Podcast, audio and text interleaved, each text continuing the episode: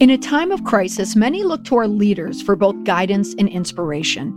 In the turbulence of the current COVID 19 crisis, it helps to tap into the minds of former leaders, people who managed or commanded during an event of significance. Today's guest is one of those leaders retired U.S. Coast Guard Admiral Tim Sullivan.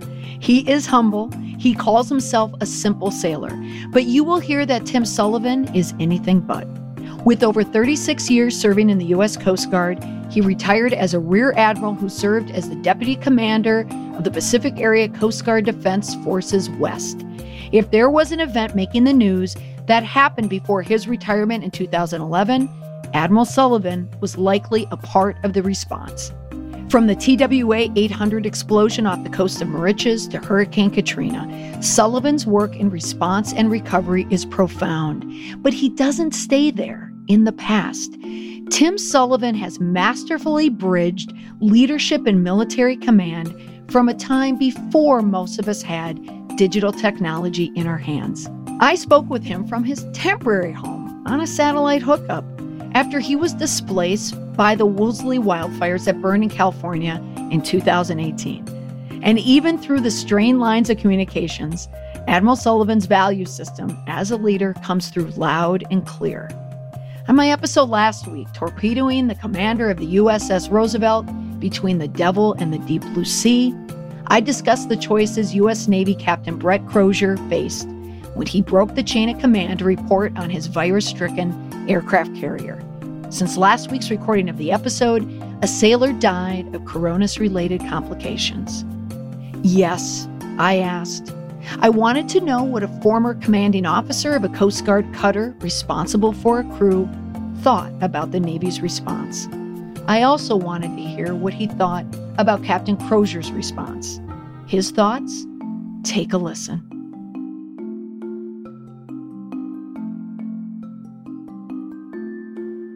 Admiral Tim Sullivan, thank you so much for taking the time to speak with me about a topic that is pretty close to the surface and in light of recent events, and that is leadership, but also military leadership and crisis management in a time of the pandemic. So, thank you for speaking with me today. Good morning, Molly. It's great to be with you. And you are joining me from the Los Angeles area in California. And you have already dealt with a number of personal crises that is affecting your day to day as you run up into the pandemic, correct? Uh, yes, I, I often, uh, it's interesting being kind of on the other side of many disasters that I've had a chance to deal with in my past uh, as a Coast Guard officer and working uh, for the Department of Homeland Security. And we're, of course, all going through the disaster of COVID 19. And uh, in between there, I've also uh, been affected by the wildfires out here. So it's been interesting to be on the other side of the crisis curve, if you will yeah so you can experience uh, you can experience it from from both sides you know as a civilian and also as an officer. So you you reached high up the chain of command in your service with the u.s coast guard. Uh, where you and i intersected is when you were in boston. You were the commander of the first district outside of boston. So that is maine to new york correct? That's correct and you have dealt with a lot of experiences, a lot of crises that happen. Uh, the Coast Guard gets involved in a number of them, of course, because so many of them happen on the water. But in ter- but since they are a part of the Department of Homeland Security, you're also involved in the big events. You know, from Hurricane Katrina to TWA 800. So, Admiral Sullivan, is there anything that you see in your experience now as a retired admiral in this COVID environment that harkens to the past for you? Molly, that's a great question. Uh, I've spent uh, 36 years with the U.S. Coast Guard, got out in 2011, have uh, since then started my own uh, small business where I had been um, on the government, or if you want to think about it, nonprofit side for a bunch of years.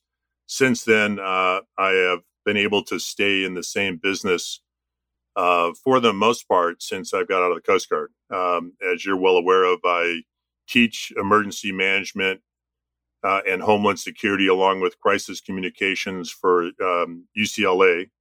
I have a chance to do the same thing for Department of Defense and Department of State through their anti-terrorism assistance programs. So it's been um, I've had a chance. Um, if you spend that much time within the government and within the U.S. Coast Guard, and then I was also had a chance to work directly for the first two secretaries of Homeland Security, Tom Ridge and Mike Chertoff, on their personal staffs at startup. So yeah, you get an opportunity to uh, deal with a lot of different crises, both internally and externally. And I've I've uh, I've had some good lessons learned that I've been able to both use myself and pass along since then. Now, one an event that happened that's adjacent to the coronavirus crisis is what happened on the USS Theodore Roosevelt when the CO Captain Brett Crozier was relieved of command uh, after he wrote a letter breaching the chain of command uh, about the situation, the dire situation um, on the Roosevelt. Now, since then, at the time of this recording, it turns out that one of the crew members has died.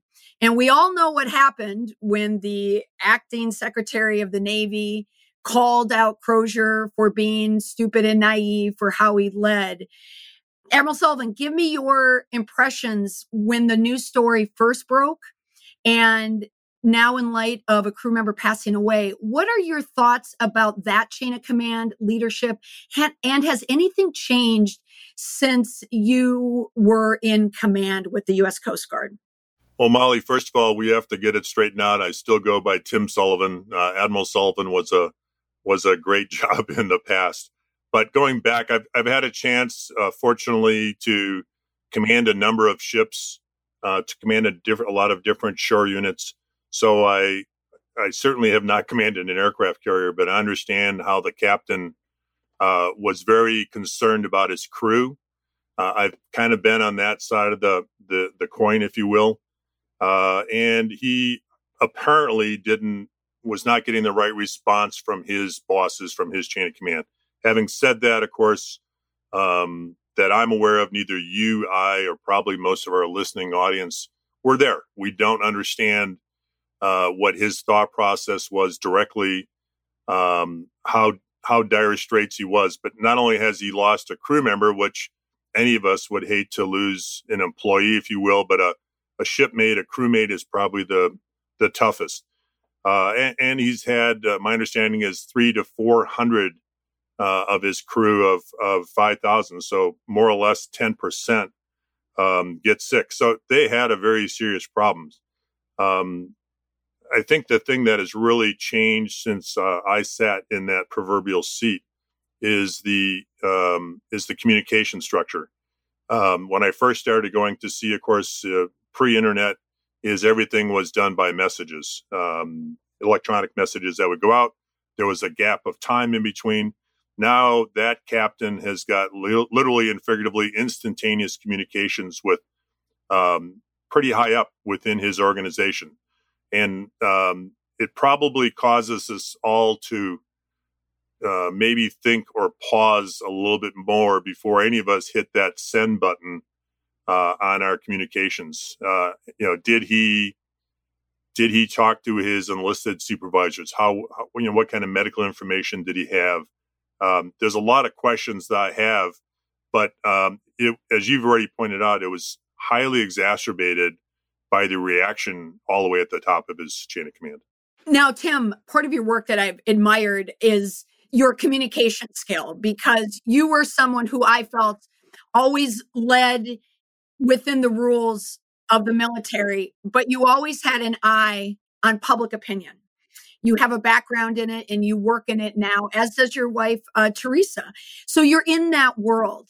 I have to ask you, when this story first broke, I assumed that you had to bifurcate it. Half of your brain was thinking like an operator, ship's operator, a district commander. But then I'm wondering as a communicator, did you think because that we were in the age of the internet and social media and instantaneous reporting between a crew member and his mother back home, that the outcome was going to be a lot different had this happened 20 years ago on the carrier? Yeah, I think, uh, Molly, to answer your question, yeah, I think it would have been different. Um, but again, on on both sides here, that uh, that ability to pause probably on both sides and think about putting yourself in that person's situation uh, you know knowing exactly who you're dealing with and what you're dealing with and of course the other part that i've had a chance to experience uh, working at the highest levels within our government as a principal federal official for the department of homeland security. In other words is we are working in a very politicized climate right now. And did that did both sides realize that? Did the captain realize that?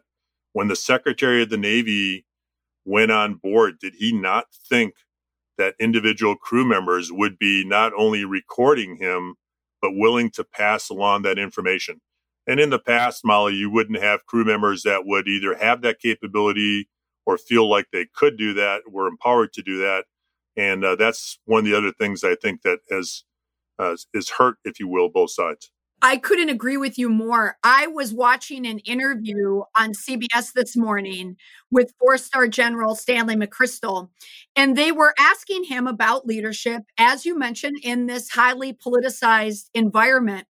And one of his first answers was taking a lesson in history. So he cited examples from the Civil War and the New Deal, New Deal with Franklin Delano Roosevelt and Pearl Harbor.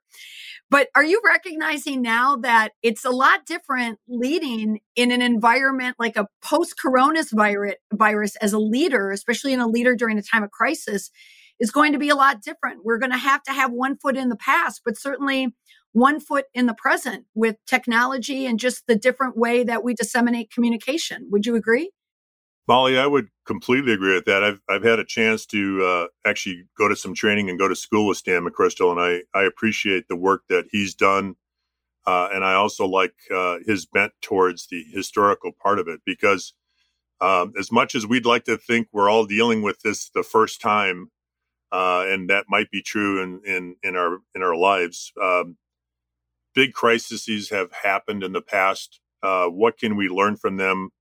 Um, when you look at a kind of a post corona uh, sort of crisis communications right now, um, we have to find, uh, I think, a happy medium between bending everything towards uh, what is obviously a very silent, deadly killer, but at the same time, keeping that in context with what's going on in the rest of the world. Um, is your organization, for instance, really ready for the next COVID? Because let's take you know not to be a uh, not to be a Nancy negative here, but let's take uh, I'm living out in California right now. Um, could California endure, uh, as we've seen, for instance, tornadoes uh, over the Easter weekend? Could California endure a very large earthquake here at the same time, or the next fire season that is definitely on its way? Mm-hmm. Uh, there's some things that, as both emergency management professionals and crisis communications people, I can guarantee you, I can guarantee you that there will be another crisis between now and the end of the summer. Uh, certainly, just naturally, if anything else. Hurricane season's coming, tornadoes are coming. I, I can't predict an earthquake, obviously, none of us can. Uh, but uh, are you ready for that as a as an individual? Are you not only keeping one foot in the past, as we talk about in the historical side, but are you ready for the next one that's coming along? Absolutely. So, you know, just I know from your experience that you always knew, especially in the Coast Guard, something was around the bend, something was on the horizon that you always needed to be prepared for. And of course, the motto of the, of the Coast Guard, Semper Paratus, you know, always ready, which is what you are. Now, let me ask you, in terms of your framework for a crisis, what about your relationship with the employees or the crew members? You know, someone, your internal stakeholders. What do you have to say about, you know, empowering them or working with them? Well, that's certainly one of the things, Molly, that's changed, as we mentioned on the aircraft carrier. And of course, it's a very large crew there that unfortunately that captain does not know every, you know, member of the, uh, of the crew. Um, many of us you know, could be working for large organizations but when you're looking at uh, any crisis, is understanding what the communication scheme is within your organization, and then um, as your training and time frame and as your organization allows, how can you empower those employees? Uh, you and I and everybody else uh, like to think they're the best crisis communications managers, but when something happens, when something goes bump in the middle of the night, we're not likely to be the first one to pick up the phone. Uh, a secretary, a watchstander, somebody is going to pick up that phone at, at the proverbial deck plate level. And how well are they prepared to do their job? Can you trust them? Can you provide them your, you know, not only some technical and training background in communications, but they do they in fact understand the policies and guidance of your organization? Um, you know that gate guard that secretary is the one that's going to pick up the phone and make that first probably initial statement to um, to a, a, media source or possibly they're going to just do it on their own. They're going to as you mentioned they're going to mention it to a relative or a family member or somebody within another organization and you've now lost control of your message. You had mentioned um, off the cuff that i probably think this and you would think this that we're all great crisis managers but I'm going to push back on you a little that I don't think that you led that way, nor do I lead that way. And I think the best crisis managers are the ones who don't know that they know everything and who are willing and, and understand that they need to pivot and they need to change because every crisis is different. And that's certainly what you've done. Now, also, you mentioned, so we were talking about internal stakeholders. Talk about your relationship with the press, the external stakeholders. You were very, very good about building relationships with them.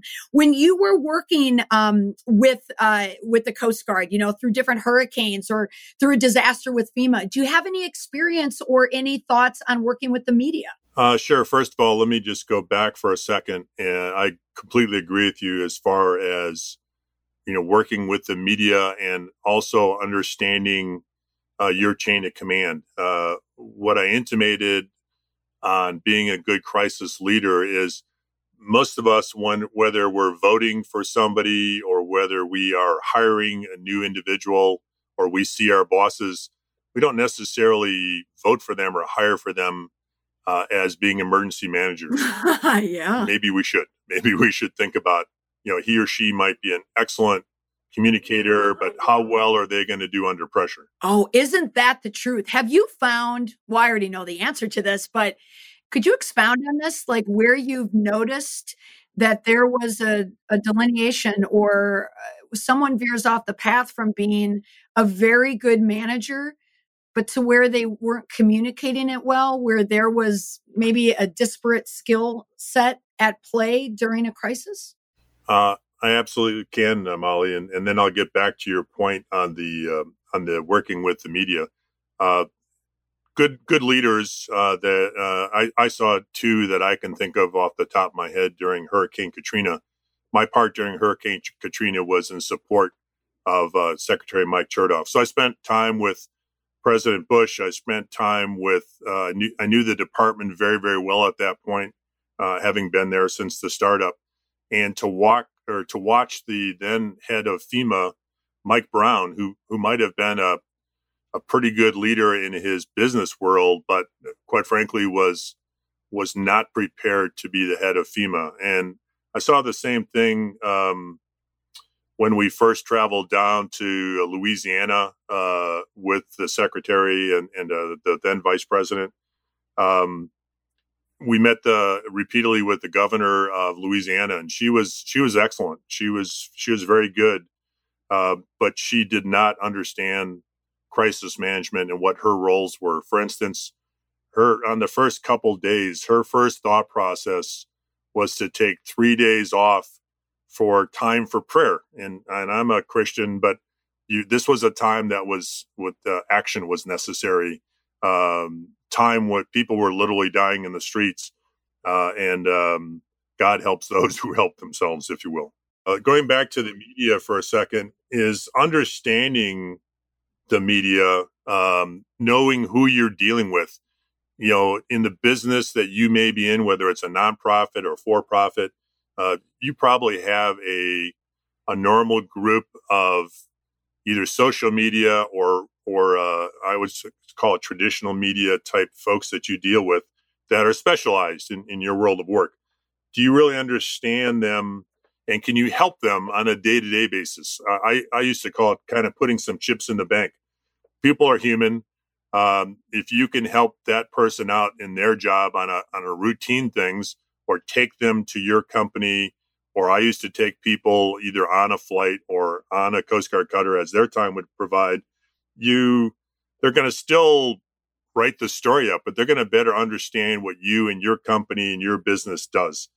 Uh, for instance, um, when uh, I was dealing with uh, a 747 that fell out of the sky, TWA Flight 800, the first people that I had that morning, of course, when I was the on-scene commander, uh, that as it turns out was going to be weeks on time, was there was 40 different media boats that showed up. This is right off Manhattan, and I was able to very quickly uh, discern that I, I could not do my operational job commanding 40 other units besides those 40 media uh, and still get the job done. So I picked up the phone, talked to the Pentagon correspondent for CNN, a guy by the name of Wolf, Wolf Blitzer at the time, and said, Wolf, you got to help me, along with uh, a, a, great public affairs officer, by the way, up in up in uh, district in D1 uh, that you know very well.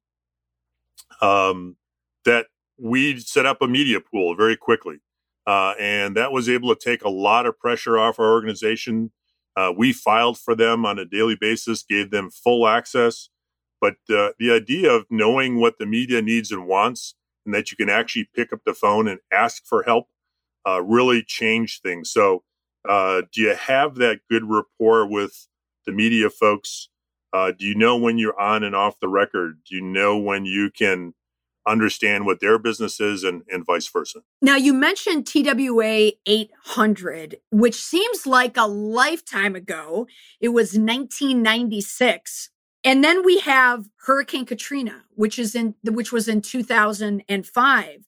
And incidentally, when I when I do workshops or if I speak and I mention Hurricane Katrina, I'm finding now there are people in the room that really don't connect with it and they don't remember what happened. But you were intimately involved in both of those cases. And now here we are in 2020. You're not actively working as an admiral or district commander, but I know that you're still involved and you understand what's happening there. Uh, Tim, give me your thoughts on media relations from being in the trenches yourself in a number of cases compared to now what you see. If you were a leader, is there any advice that would stay the same from TW 800 to now or anything that's changed in your opinion? Well, it's a great question and certainly certainly things in all of our lives have changed and most of it goes back to our previous discussion on the on the ubiquity of communications and the speed of this of those same communications. But there's a there's a couple tried and true things that I think that would really help. Uh, I was actually emailing back and forth with Mike Chertoff on this the other day.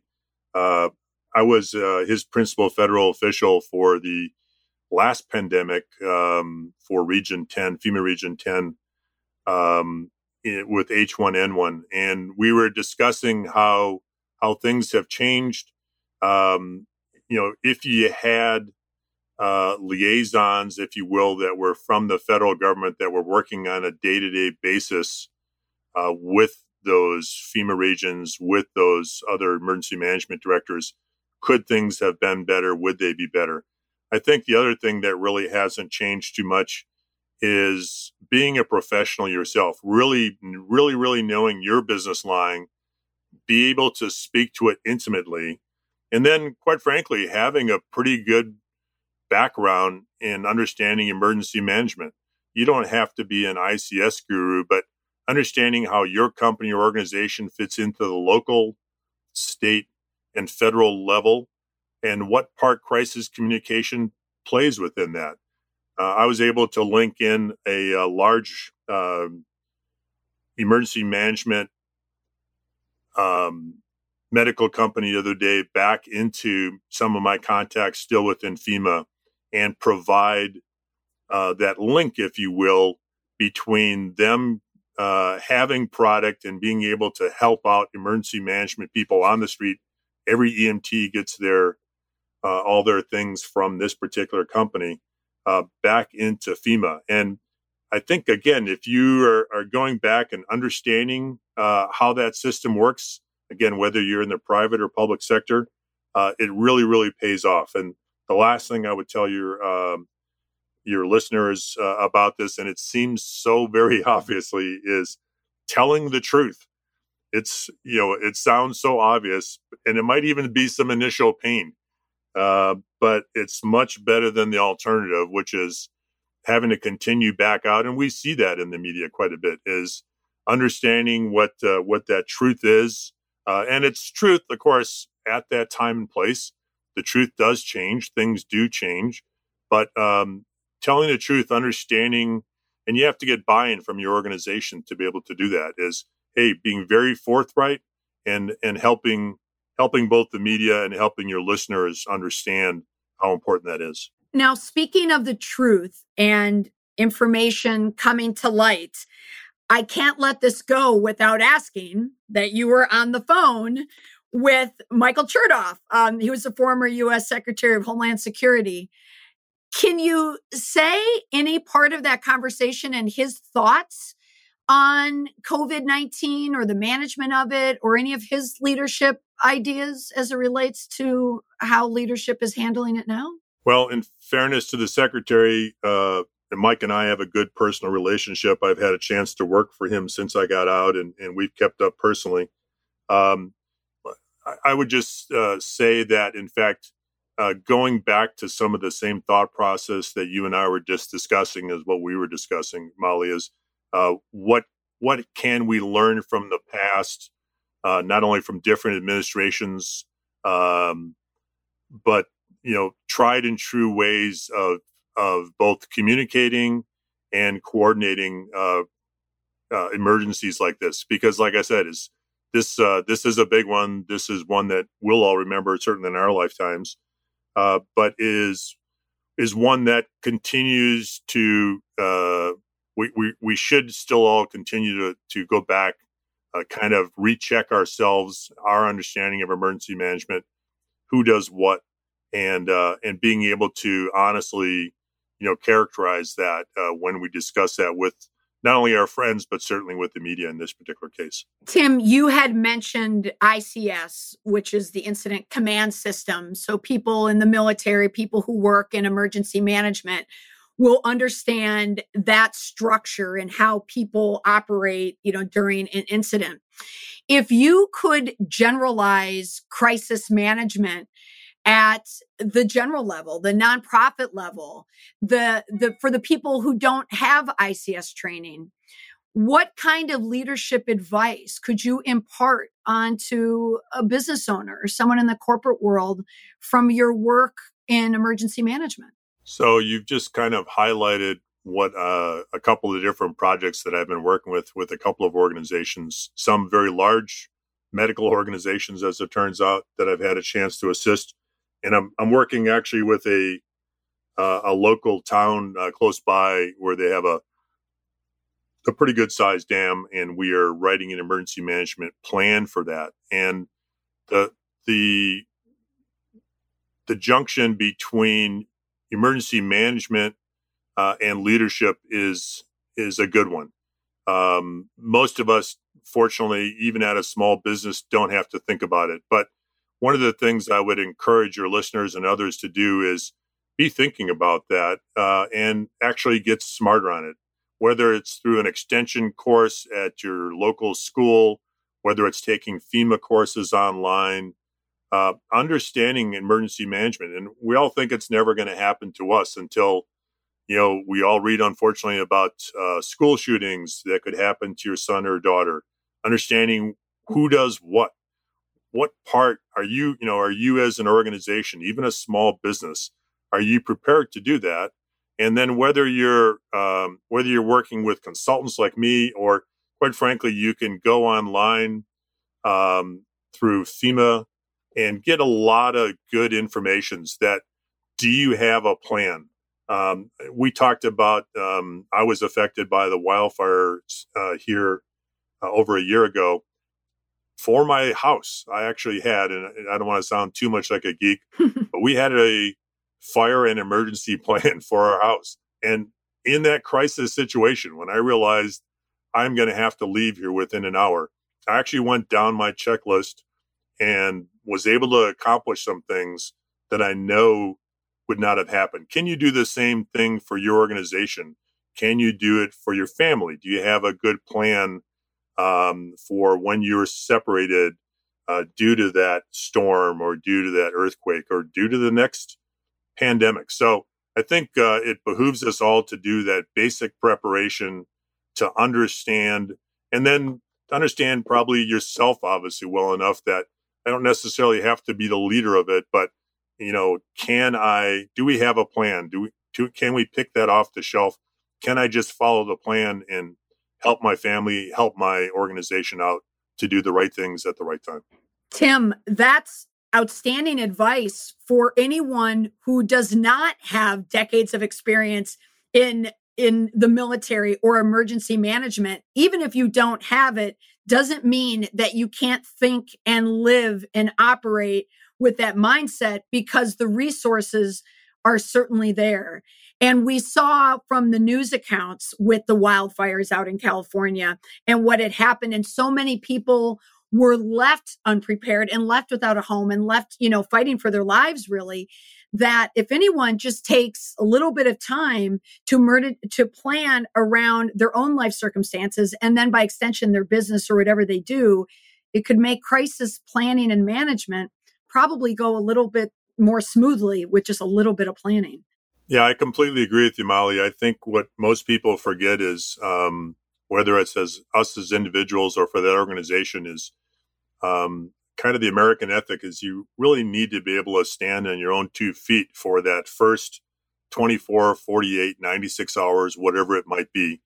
Um, it kind of avo- gets us to avoid the the toilet tissue crisis that we are apparently all going through is do we are we prepared as individuals? Are we prepared as parents?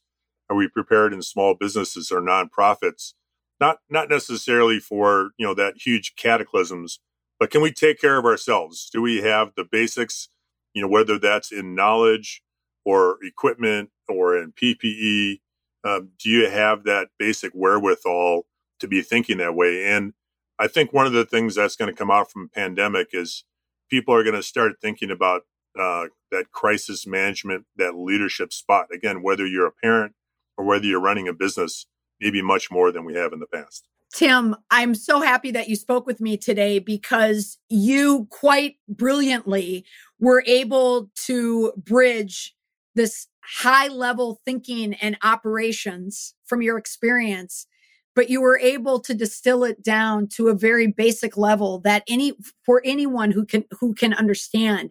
Now, if someone did want to tap into your experience, what are the services that you offer for clients? Well, uh, like I said, is uh, I'm actually running my own business called Cutterman LLC.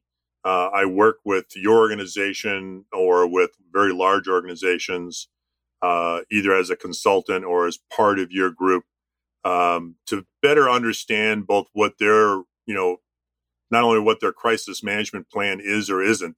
I've I've been just amazed uh, in the last uh, ten years since I got out as to uh, even companies that do this for a business how they are not very well prepared themselves. So uh, whether it's me or again someone else going back doing this on their own, there are resources out there where uh, people can tap into uh, both their own knowledge uh, by getting smarter, if you will. Uh, the course that I teach at UCLA is available online. Most of my students are from uh, around the world and around the country, uh, relatively inexpensive. And yet, uh, by the end of it, you've actually, your final project is you have a pretty good outline for an emergency management plan for your organization and I and I know that there's plenty of other places that provide those same services. Tim, thank you so much for sharing your experience, your sea stories, your war stories uh, with the listeners. I will include all of your contact information um, in the show notes. I can say with certainty that it's leadership like yours that is heavy on communications, heavy on common sense, but also tapping in to the knowledge from the past and our history can get through any major crisis. So I want to thank you for taking your time to speak with me and share your wisdom to my listeners. Thanks, Molly. It was my honor, my pleasure to continue to work with you. Uh, we will get through this. We will, we will carry on. Um, people just have to continue to move forward, keep thinking, stay a step ahead, and again, think not only what am I planning for today, but what's coming around the bend. And as always, Semper Paratus. Always ready. I want to thank Tim Sullivan for speaking with me on the podcast today about leadership response in a time of crisis, preparing for the next big one, putting your chips in the bank with employees in the press, knowing the crisis acumen of adjacent stakeholders, and finally telling the truth. It's better than the alternative.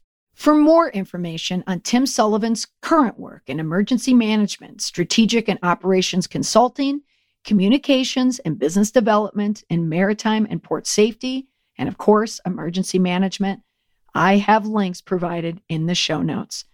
That's all for this week.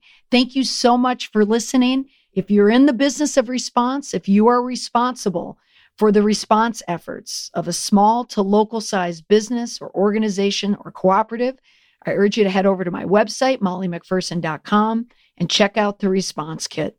Also, responsekit.org will have resources that you need at your fingertips to help you in the response phase of COVID 19 and any crisis beyond. We'll speak to you again next week. Bye for now.